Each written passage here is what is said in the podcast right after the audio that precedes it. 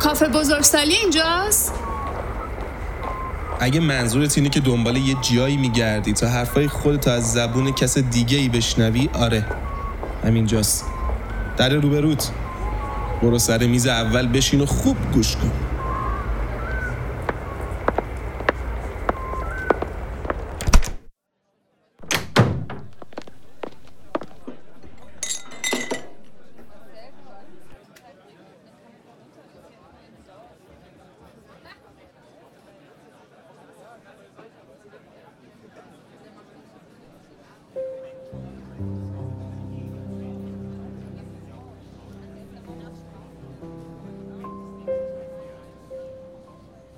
چه چیزی را از چه کسی می دوزید؟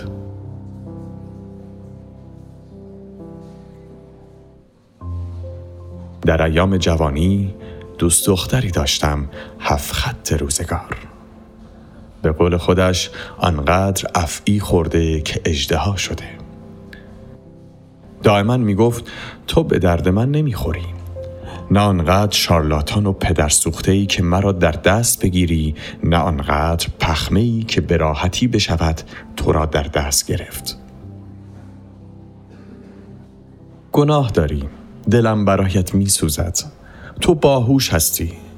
آنقدر که بفهمی دارم بازیت می دهم و سر انگشتانم می چرخانمت بله باهوش هستی اما نه آنقدر که بدانی چگونه باید ورق را برگردانی. تو توانایی مقابله با من و پیروزی را نداری. کاری از دستت بر نمی آید فقط تماشا می کنی و رنج می کشی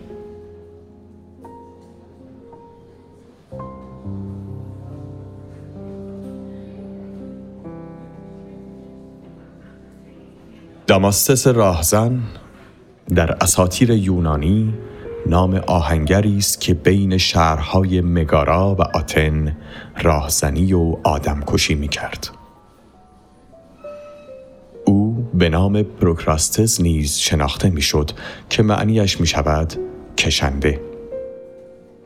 داماستس راهزن مسافرانی را که در مسیر این دو شهر در حال مسافرت بودند به خانهاش دعوت می کرد و آنها را به عنوان مهمان به خانه خود می برد و با آنها بسیار مهربانی می نمود. اما مهمان نوازی عجیب وی با اجرای یک مراسم خاص همراه بود. در این مراسم پس از صرف شامی مفصل دماستس راهزن مهمان خود را روی تخت مخصوص آهنی میخواباند. تختی که هم اندازه قد دماستس ساخته شده بود. میهمان اگر قدش دقیقا اندازه تخت بود می توانست بی هیچ گزندی شب را تا صبح روی آن تخت بخوابد. فردا صبح از میزبان خود خداحافظی کرده و به راهش ادامه دهد. اما اگر قد مهمان نگونبخت بلندتر از طول تخت بود دماستس راهزن دو پای مهمان را آنقدر می برید تا قد مهمان مساوی طول تخت شود. و اگر قد فرد قربانی کوتاهتر از طول تخت می بود با بستن تناب به دست و پای میهمانش آنقدر آنها را می کشید که قد فرد خابیده روی تخت دقیقا برابر طول تخت گردد اما چرا داماستس را راهزن می نمد؟ مگر او چه چیزی را از چه کسی دزدیده است؟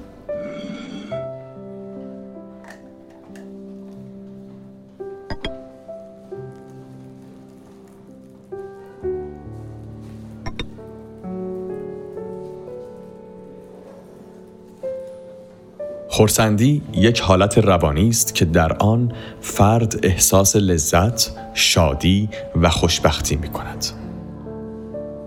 مسائل مختلفی همچون مسائل زیستی، روانشناختی و یا اکتساب بر ایجاد خورسندی مؤثر هستند.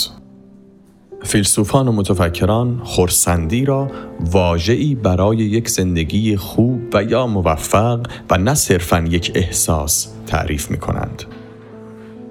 به نوعی همگان معتقد هستند که تمامی فعالیت های بشر بعد از حفظ و انتقال بقا در جهت کسب شادی و خورسندی است.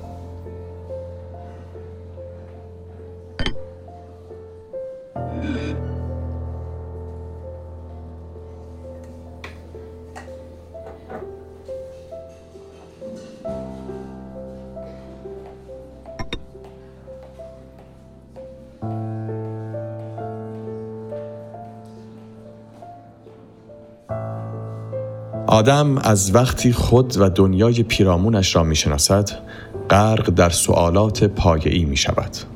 ما که هستیم؟ از کجا آمده ایم؟ برای چه چیز آمده ایم؟ چرا می میریم؟ بعد از مرگمان چه می شود؟ مفهوم زندگی چیست؟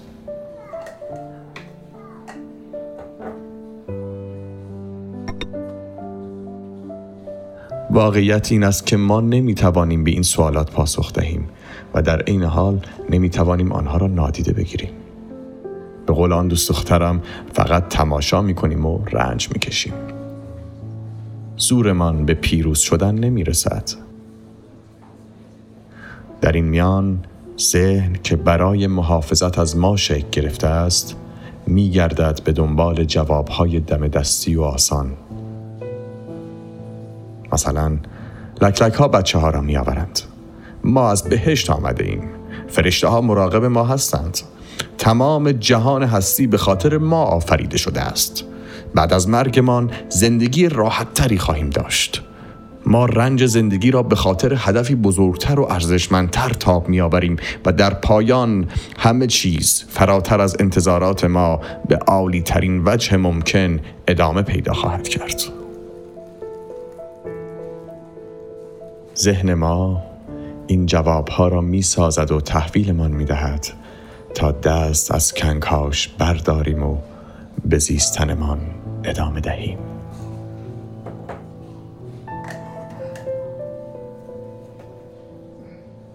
ما می توانیم در همان قدم های نخست تسلیم ذهنمان شویم و با پذیرفتن پاسخها دست از دانستن بکشیم.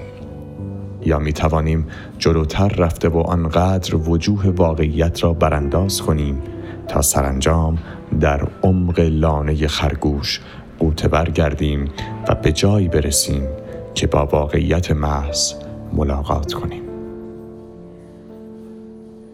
آنگاه به تماشا و رنج عمر بگذرانیم که دانستن ناگزیر از رنج بردن است. به همین دلیل است که می‌گویند شادی در نادانی است.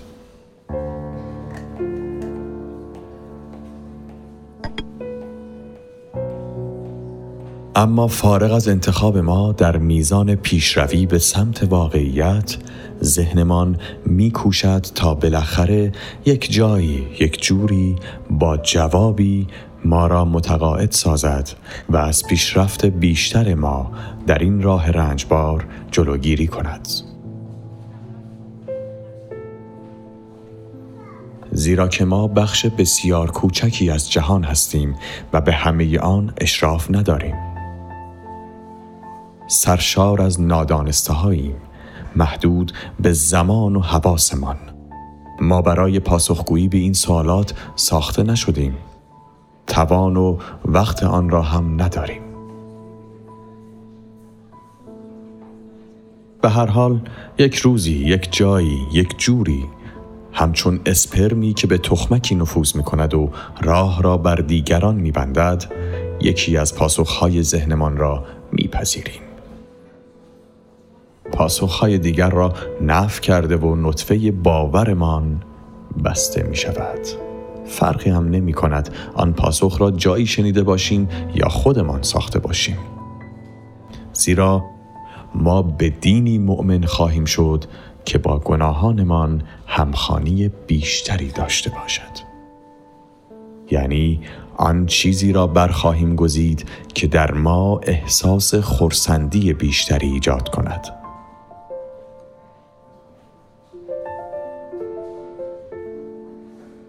آن چیز هر چه باشد در هر صورت انتخاب ماست حتی اگر از کس دیگری آن را شنیده باشیم.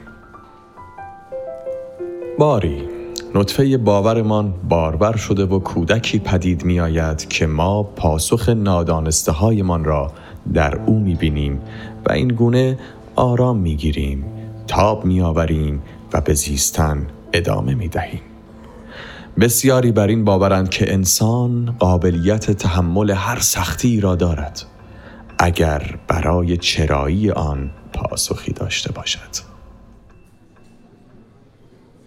تا اینجای داستان همه چیز خوب پیش می رود و گویا عوامل دست به دست هم می دهند تا انسان زنده بماند زندگی کند و از زندگی خود لذت ببرد. اما کار از آنجایی خراب می شود که برخی به جای ادامه زندگی به دنبال راستی آزمایی باورشان میافتند و تو امان هم جستجو می کنند هم نمی‌خواهند به آنگاه برسند که بفهمند باورشان تنها پاسخی دم دستی بوده است که ذهنشان به آنها داده. تا به واسطه آن بیخیال سوالهای ملال آور شوند و به زندگی ادامه دهند. در واقع آنها به دنبال تایید هستند و می‌خواهند دلیلی پیدا کنند تا به خود بقبولانند باورشان درست است. و چون واقعا دلیلی وجود ندارد می‌روند به دنبال مقبولیت. یعنی انتظار دارند همگان هم باور او باشند یا بشوند. در واقع وقتی می‌بینند کسی به چیز دیگری باور دارد میترسند متزلزل می‌شوند نگران می‌شوند شک می‌کنند.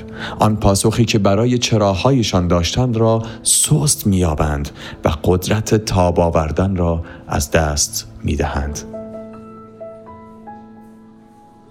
پس ناخشنود و خشمگین سر راه آدمها می ایستند وارد دنیای افکارشان می شوند روی تخت آهنی باورها می خوابانندشان و نگاه می کند که از این تخت کوتاهترند بلندترند. آن وقت دست به کار می شوند تا عقاید دیگران را هم اندازه خود کنند.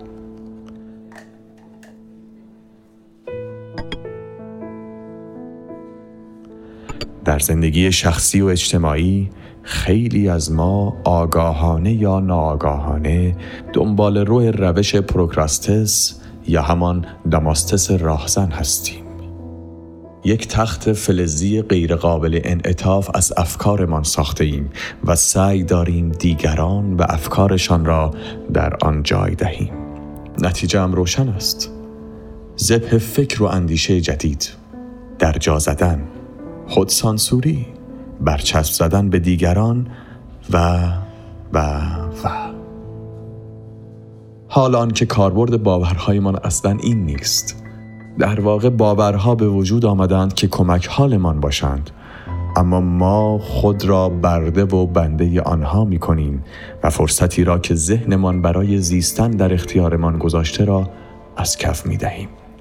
فراموش می کنیم که به تعداد آدمها باور برای زیستن وجود دارد و قرار نیست که همه روی یک تخت جا شوند.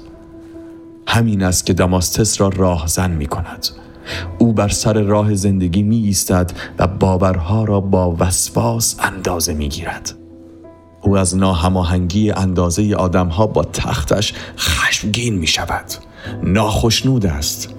او فرصتی را که ذهنش برای زیستن به او داده از خود می رو باید فرصت لذت بردن از تک تک لحظاتی که با قضاوت و محکوم کردن دیگران از دست داده را از خود و دیگران می دزدد. شادی را حق زیستن را فرصت آزمودن زندگی را.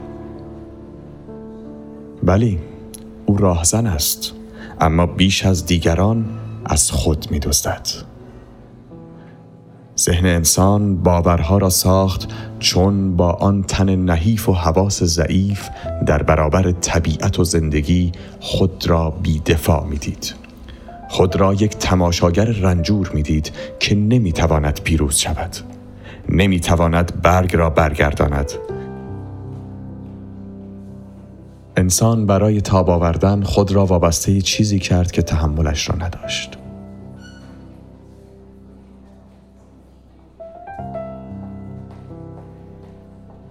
اما پایان داستان من و آن دوست دختر به کجا کشید؟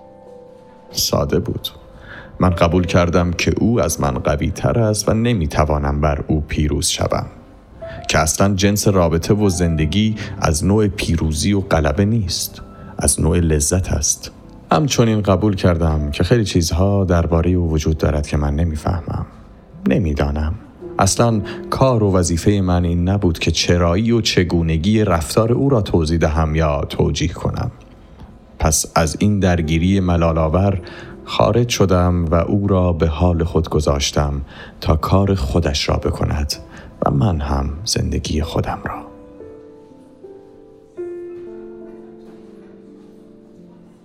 شاید این بزرگترین برد زندگیم باشد چرا که اکنون خرسند و شادم.